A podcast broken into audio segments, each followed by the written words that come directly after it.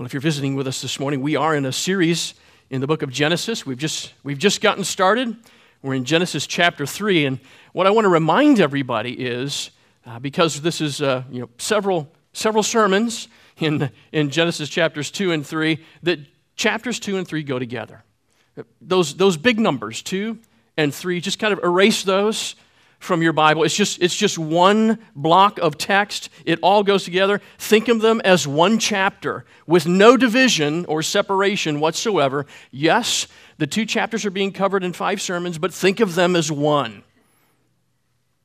God has created the earth and He has planted a special garden, paradise in Eden. And God has formed man from the dust of the earth and graciously placed him into his garden. And the man had access to everything except a helper. So God made a woman from the man and gave her to the man as his wife. And they were together with God in his garden paradise, and they were naked and they were not ashamed. They were before God in innocence. And with no pause, the serpent enters the garden and starts talking to the woman. It's just like that. It's just that quick. And the woman listens. She listens to the serpent's lies and believes his deception, and you already know this is not going to go well. She ignores God's word and acts on Satan's word. And she eats the fruit, and Adam does too.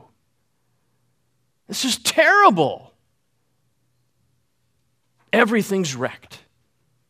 It's almost impossible for you and I to visualize how catastrophic this is. I mean, what I think of is the images on the news of the Russian invasion of Ukraine. It's the closest thing I can grab hold of. I, mean, I don't know if you can think back a few months, pictures of Ukraine, rumors of war over here, and the people are just walking through the streets, doing all the things that they're doing. The president is saying, Don't worry about anything, everything's fine. And they're just going about their lovely daily lives in Kiev and then one day, war. Just like that. Missiles. Can't even see them coming. And suddenly, buildings are just leveled, and there's rubble in the streets, and the people are running everywhere. Children are dead in schools. Patients are dead in hospitals. Mothers and children are flowing by the millions to the borders to seek refugee status in next door countries. Men are being armed and, and handing guns to go fight. Burned out buildings and burned out tanks and burned out helicopters. And now that state of war just drags on, and that fighting just continues. And the landscape is scorched earth. Maybe that's a way of imagining the fall that took place. The fall is a catastrophe from our point of view. The fall changes a lot of things, but it doesn't change everything. It certainly doesn't change God. It doesn't change the truth of His Word. It doesn't change the purpose of His glory. It doesn't change the power of His will or the fact that He will eventually bring it about.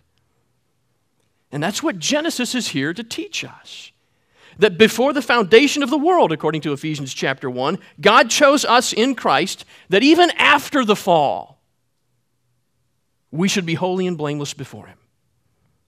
In love, God predestined us for adoption as sons through the seed of the woman, Jesus Christ, according to the purpose of His will and to the praise of His glorious grace. In Genesis chapter 3, we see our three enemies sin, death, and the devil. And we see God's promise of the seed of the woman, Jesus Christ, who will conquer all three on our behalf. So when we read about God's judgment on the woman and the man in verses 16 to 19, we read it in light of the hope that has been declared before in verse 15. See? This is important. Even as God judges the sin of the woman and the man, God is gracious in offering mercy. As we look at God's judgment on sin, his just judgment on sin, I pray that unbelievers this morning would also see God's grace, his offer of forgiveness, and his promise of life in Jesus Christ. So let's read Genesis chapter 3, and this morning verses 14 to 19. The Lord God said to the serpent, Because you have done this, cursed are you above all livestock and above all beasts of the field. On your belly you shall go, and dust you shall eat all the days of your life. I will put enmity between you and the woman, and between your offspring and her offspring. He shall bruise your head, you shall bruise his heel. To the woman he said, I will surely multiply your pain in childbearing. In pain you shall bring forth children. Your desire shall be for your husband, and he shall rule over you. And to Adam he said, Because you have listened to the voice of your wife and have eaten of the tree of which I commanded you, you shall not eat of it. Cursed is the ground because of you. In pain you shall eat of it all the days of your life. Thorns and thistles it shall bring forth for you and you shall eat the plants of the field. By the sweat of your face you shall eat bread till you return to the ground. For out of it you were taken.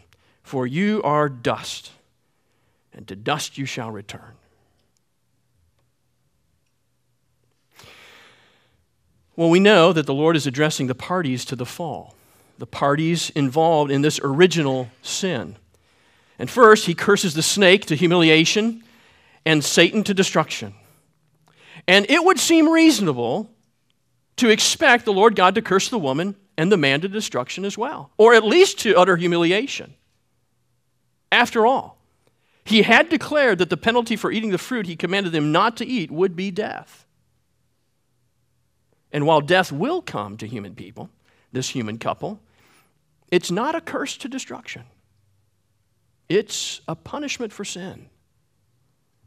Because of sin, life will be different. In verses 14 to 19, we see almost all the basic problems that we face today in life the problem of temptation and sin, the problem of animosity towards God, enmity towards Satan, and enmity towards one another, struggles in marriage, pain in childbearing, toil at your job, difficulty providing enough for everyone to eat we will toil and struggle all of our lives, and in the end, we will not be able to avoid returning to the dust. Now, I think we tend to read God's judgments on the man and the woman as a curse. But the Lord does not curse them, not like He curses Satan. Now, I don't want to minimize or soften God's just judgment on sin, but I do want us to bring to light what we often miss in this passage. That God's words of judgment are also words of mercy and even hope. Life as they knew it in the paradise of the garden has fallen, but it's not hell. After Genesis 3, there will be a Genesis chapter 4 and 5. The woman and the man will continue on, and that by the mercy of God. There's bad news here for the woman and the man, but, but it's not the worst news that it could be. The order in which God addresses the parties to sin is so important. God's judgment of the woman and the man in verses 16 to 19 come after God's promise of hope in verse 15. They heard it. They heard God's words. They heard the promise of hope that He made. Yes, life will be more difficult than it was in the garden. But we need to understand God's words to the woman and the man in light of His promise of hope in the seed of the woman, Jesus Christ, who will restore all things. First, God judges the woman. To the woman he said, I will surely multiply your pain in childbearing. In pain you shall bring forth children. Your desire shall be for your husband, and he shall rule over you. So God does not curse the woman, nor does he humiliate her. He does not reduce her made in the image of God's status. she still bears the image of God and she still has the same role as before.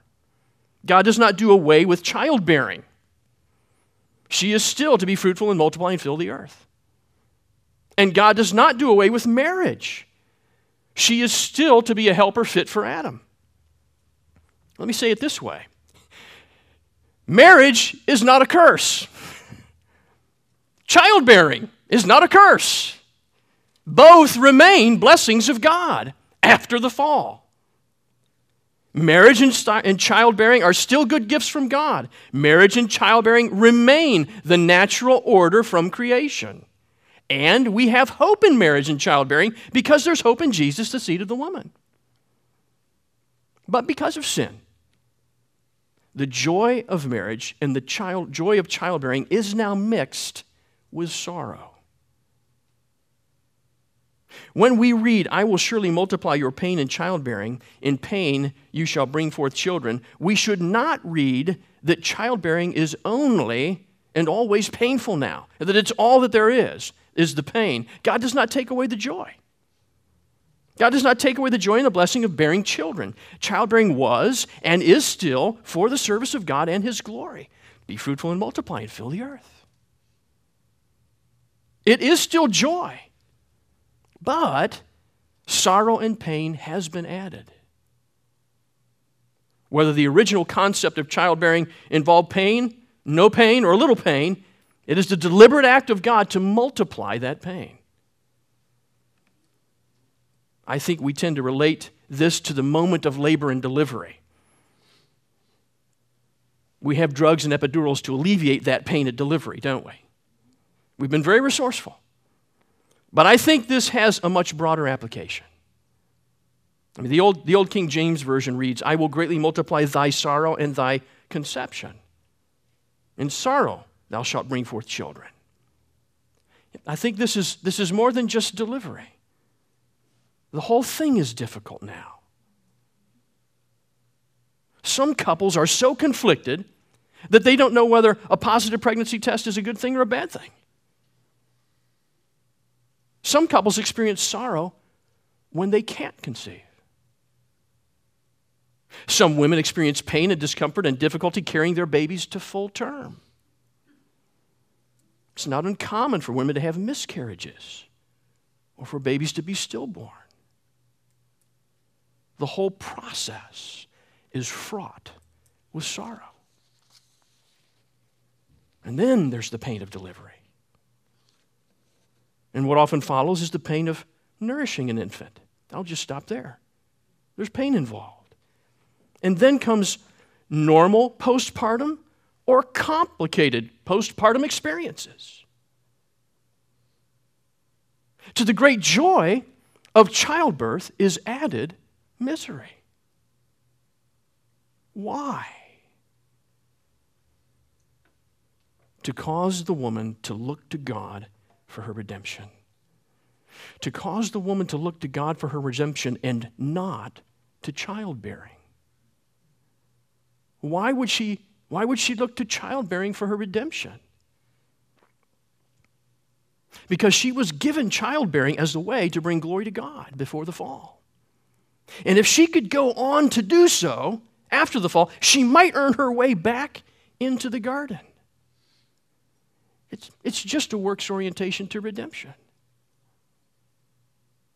But this sorrow is a touch of God that humbles the woman and causes her to look to God, not childbearing for her redemption. Her hope is not in her works, but in the promised seed. Faith in Jesus Christ is the only way to redemption after the fall. And one day, one of her children will crush Satan's head. Let me say just a little bit more about this. In the garden, God established a covenant of works with the man and the woman.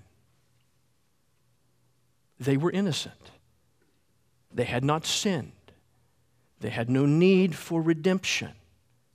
God's covenant with them was for them to obey his word and to serve him, and all would be glorious. They broke God's covenant of works. By believing in the devil's lies and serving themselves. When they ate the fruit, God commanded them not to eat. God never again instituted a covenant of works because we could not keep it.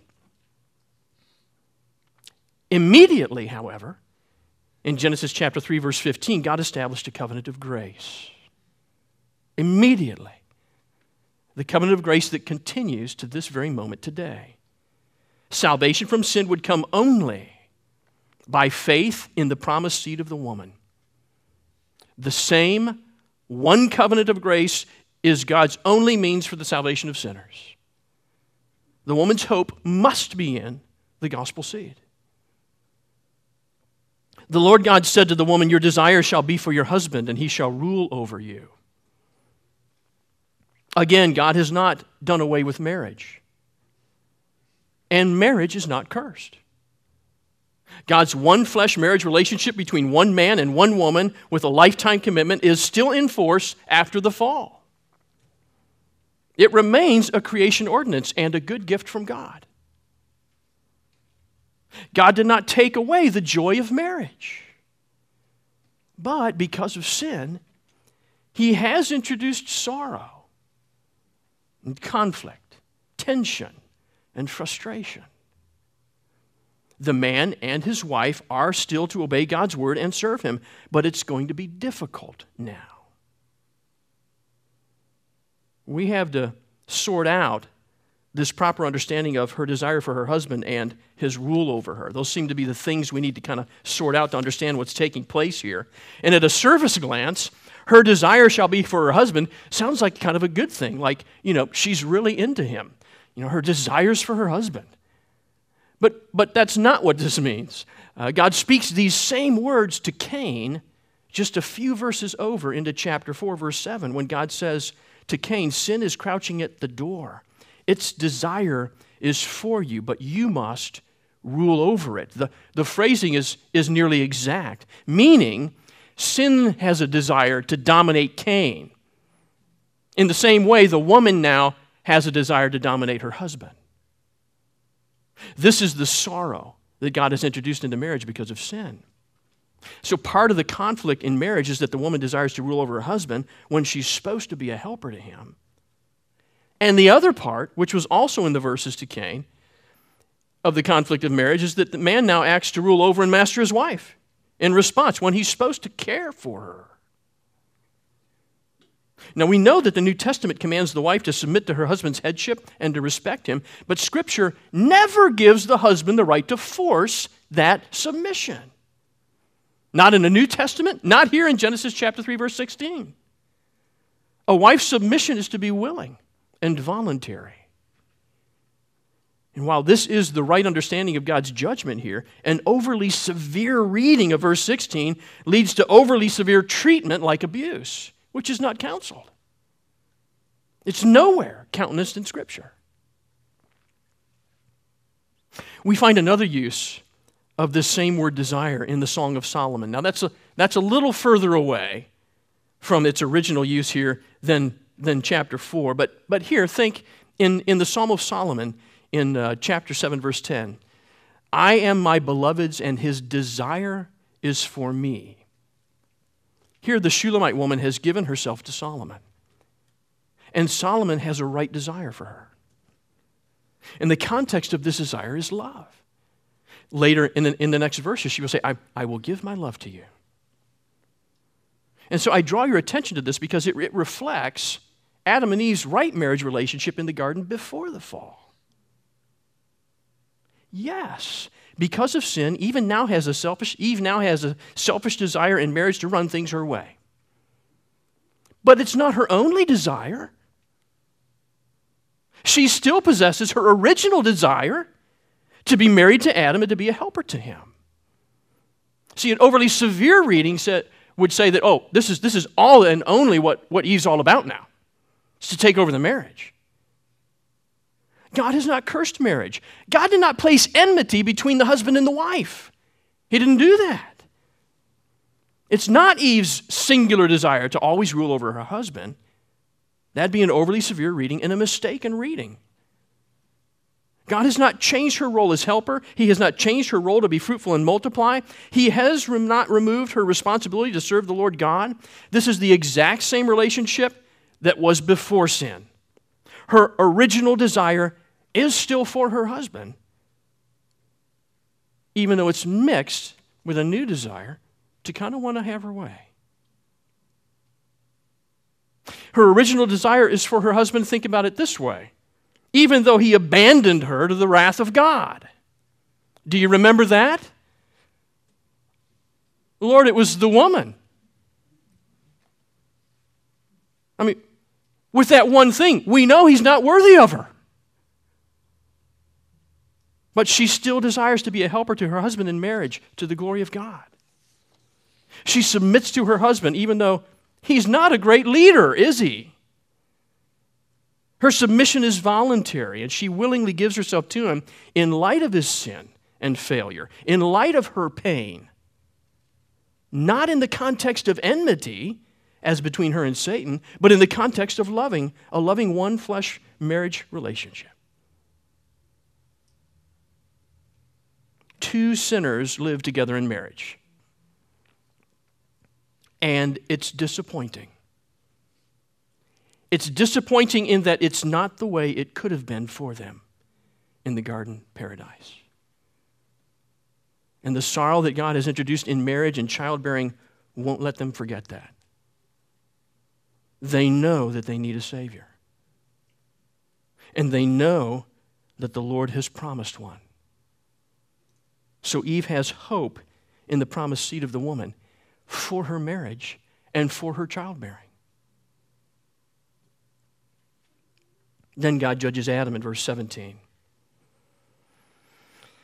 And to Adam he said, Because you have listened to the voice of your wife and have eaten of the tree of which I commanded you, you shall not eat of it. Cursed is the ground because of you. In pain you shall eat of it all the days of your life. Thorns and thistles shall bring forth for you, and you shall eat the plants of the field. By the sweat of your face you shall eat bread till you return to the ground, for out of it you were taken, for you are dust, and to dust you shall return. Let me ask you a question. Have you, have you noticed how prominent the subject of eating is in the Bible? Look at how prominent the subject of eating is just in Genesis chapters 2 and 3. We can even back up to the, to the sixth day at the end of Genesis chapter 1. I mean, all, all this magnificent creation, this, this awesome, majestic power. And in verse 29, on the sixth day, God gives them food. He stops and says, Here's food. Every seed bearing tree and plant on the earth, every seed bearing tree and plant on the earth makes me wonder question I can't answer if the tree of the knowledge of good and evil was, was a fruit that was not seed bearing. Interesting. Of all the things that God could say in creation, His Word provides them food to eat. When we, when we zero in on this in chapter 2, verse 9, in the garden paradise, all the trees are beautiful and they're good for food. And after creating Adam, the first thing he says to him is, is You may surely eat of every tree in the garden. You know, and there are, there are rivers and there are, there's, there's springs to water the ground so that the trees will always be fruitful. There will always be food. I mean, what could be so important? Maybe Adam on, on day seven, there in the garden, or on day six, is, is thinking, hey, God, I wonder what there is to do around here. You know, what might you think when you wake up in a new place? But the first thing God tells him is, there's food. There's food for you to eat. And you can eat of all of this stuff. And, and even God's first prohibition is about eating, isn't it? Yeah, you can't eat from that tree because it'll kill you. The words of God are so tightly tied to the food that nourishes and gives life. That half of his speech in chapters 2 and 3 are about eating. It ties what nourishes us so that we can live to the Word of God. It becomes apparent, even in the first three chapters of Genesis, that it is not the food itself that's necessary for life, but the Word of God that's necessary for life. And we see this even when we move beyond the garden. In Egypt, Pharaoh is starving the people. Moses leads them into the wilderness where there's no food. And God speaks and he gives them manna. And they ask for meat, so God gives them quail. And when they want to complain about God, what do they complain about? The food. Oh, the food in Egypt was much better than we received on this trip. Throughout Scripture, the blessing of God is rain for crops to eat, and the judgment of God is, is drought and a lack of crops to eat based on their obedience to His word. When Satan, that serpent of old, tempts Jesus in the wilderness, he says, Turn these stones into bread so you can eat. It's been 40 days. You must be starving. Do you remember how Jesus answers him? Man does not live by bread alone, but by every word that proceeds from the mouth of God. And then Jesus tells his disciples to eat his body and to drink his blood because he is the bread of life, the living Word of God. And he turns that into an ordinance of the church, the Lord's Supper. The Lord's Supper makes visible this connection made in Scripture when we consume that which nourishes us. When we consume the Word of God, Jesus, the living Word of God, given to us that we might have life out of death. And so, from Genesis to Jesus, God's Word is tightly connected to eating what nourishes us and what gives us life. Adam's in trouble not because he was deceived, but because he willfully chose not to eat God's Word from the tree of life. And so, eating, he shall die. And eating is precisely where God places the curse. Cursed is the ground because of you. We should notice a couple of things. First, God does not curse Adam, God curses the ground. We might expect God to curse Adam to destruction, as he did Satan, but he doesn't. He judges Adam and he introduces sorrow to Adam's labor and difficulty to his survival. Adam's workplace has fallen, but it's not hell. The second thing we should notice is that the Lord God addresses man by his name Adam. We had no reason to expect that. Look at the text. He addressed Satan as the serpent, he addressed Eve as the woman, but he calls the man by his name, Adam. Even after Adam wrecked the universe, God approaches him as his first created son. And I'm not softening what Adam did, not softening God's pronouncement. God is pronouncing his judgment on Adam for his sin, but God even takes Adam's sin personally. God's heart is to treat Adam as a son, call him by name. We need to remember to hear God's words to Adam in light of his words God has already spoken. These are hard words for us to hear. But we don't need to make them harder by ignoring the words of hope God's already spoken. And the promise of a Savior in the seed of a woman, God has already spoken words of hope and a future. I mean, don't you think Adam's wondering, okay, my turn, I'm not sure I've got a future here. He's got hope and a future from the words of God. And that changes how we hear these words of judgment. It changes the context in which they fall. Look at how God spells out Adam's sin. I mean, he just kind of he takes all these lines to spell it out. Because you have. Okay, Adam's blame shifting fell on deaf ears. God didn't go for it. Right? You have, because you have. God always matches the right sin to the right person. So here's, here's quick lesson number one for men take responsibility for your sin. Men, take responsibility for your own sin. This is always the best way forward. What did Adam do? Because you have listened to your wife. Okay, so here's quick lesson number two for men Now, I would just like to say husbands should always listen to their wives. She has important, smart, insightful things to tell you. Listening to your wife will make you both very happy in marriage. Patiently listening to your wife is always the best way forward. But the word listened here doesn't mean that Adam merely patiently listened, it means that he did what she said. He heeded his wife's words. And what she said was to do what the Lord God had commanded Adam not to do.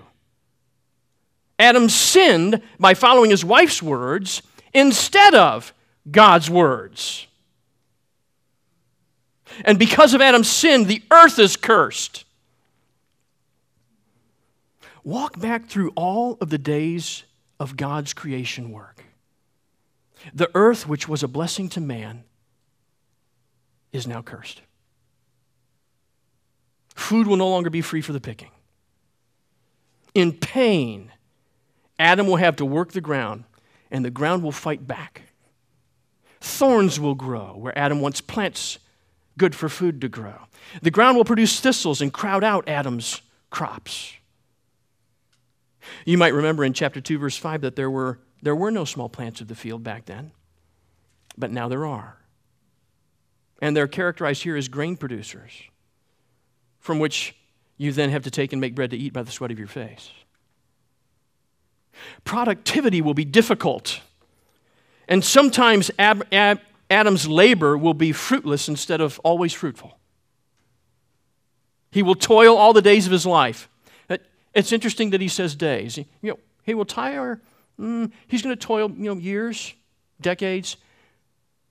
He's going to toil all the days of his life. We live one day at a time. Toilsome day after toilsome day after toilsome day for Adam. Every day, day after day, will be difficult, but not impossible. But not impossible.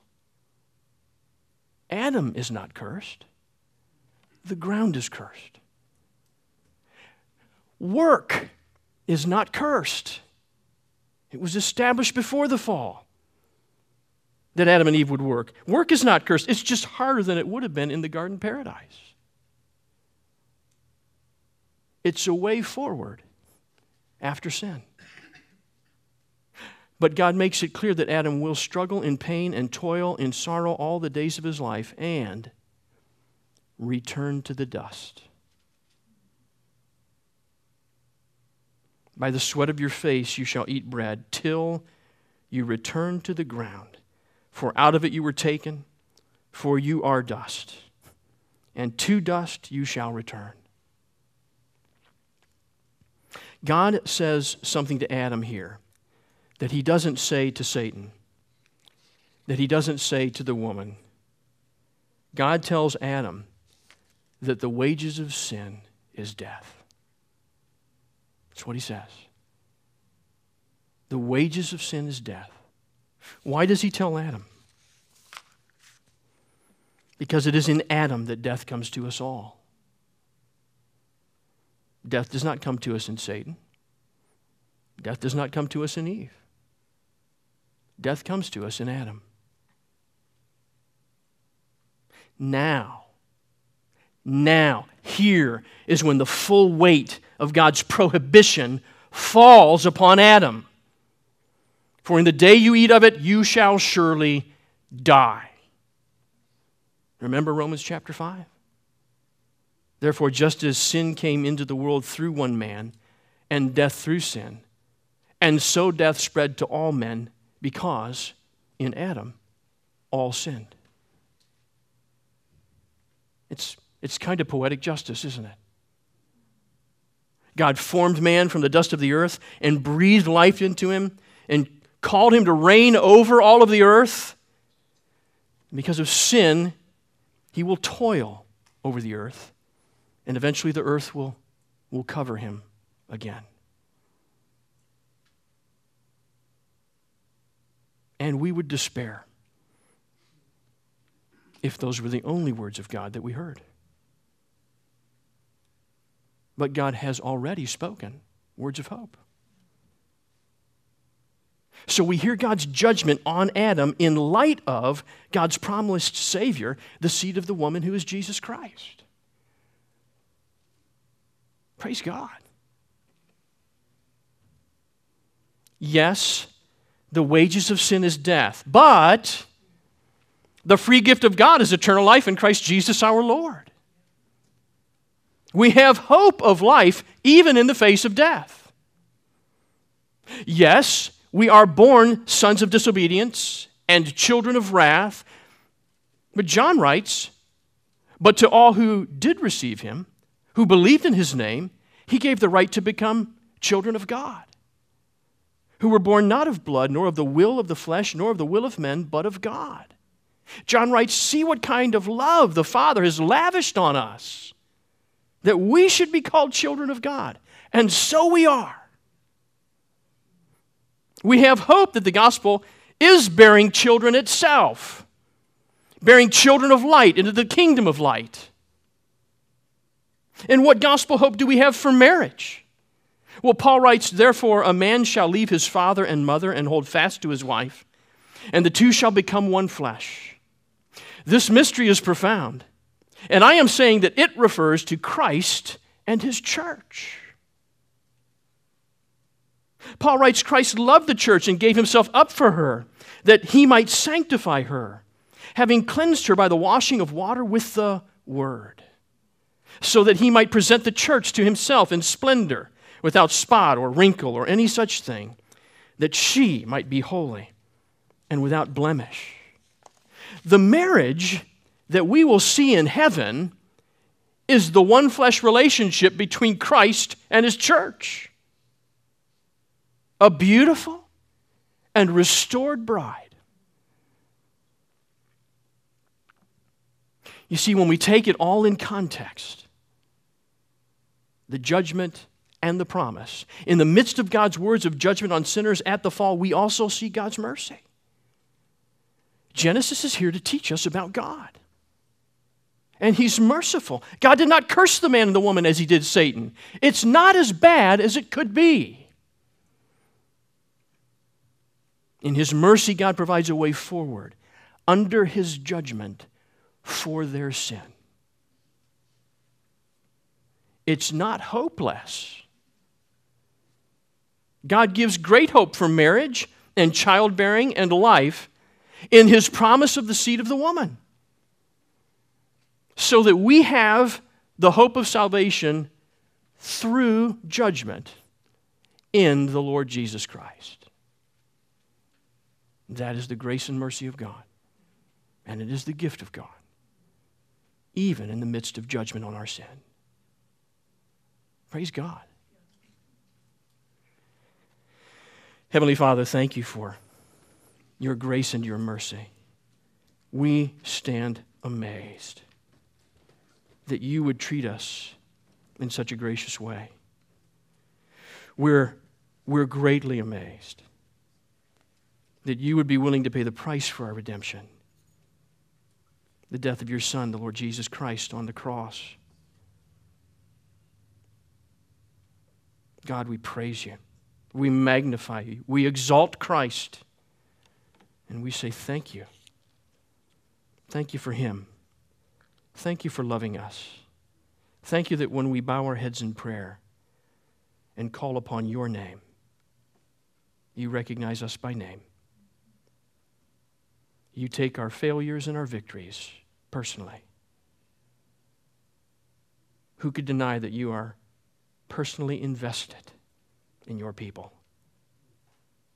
God, we praise you and we thank you. In Jesus' name, amen.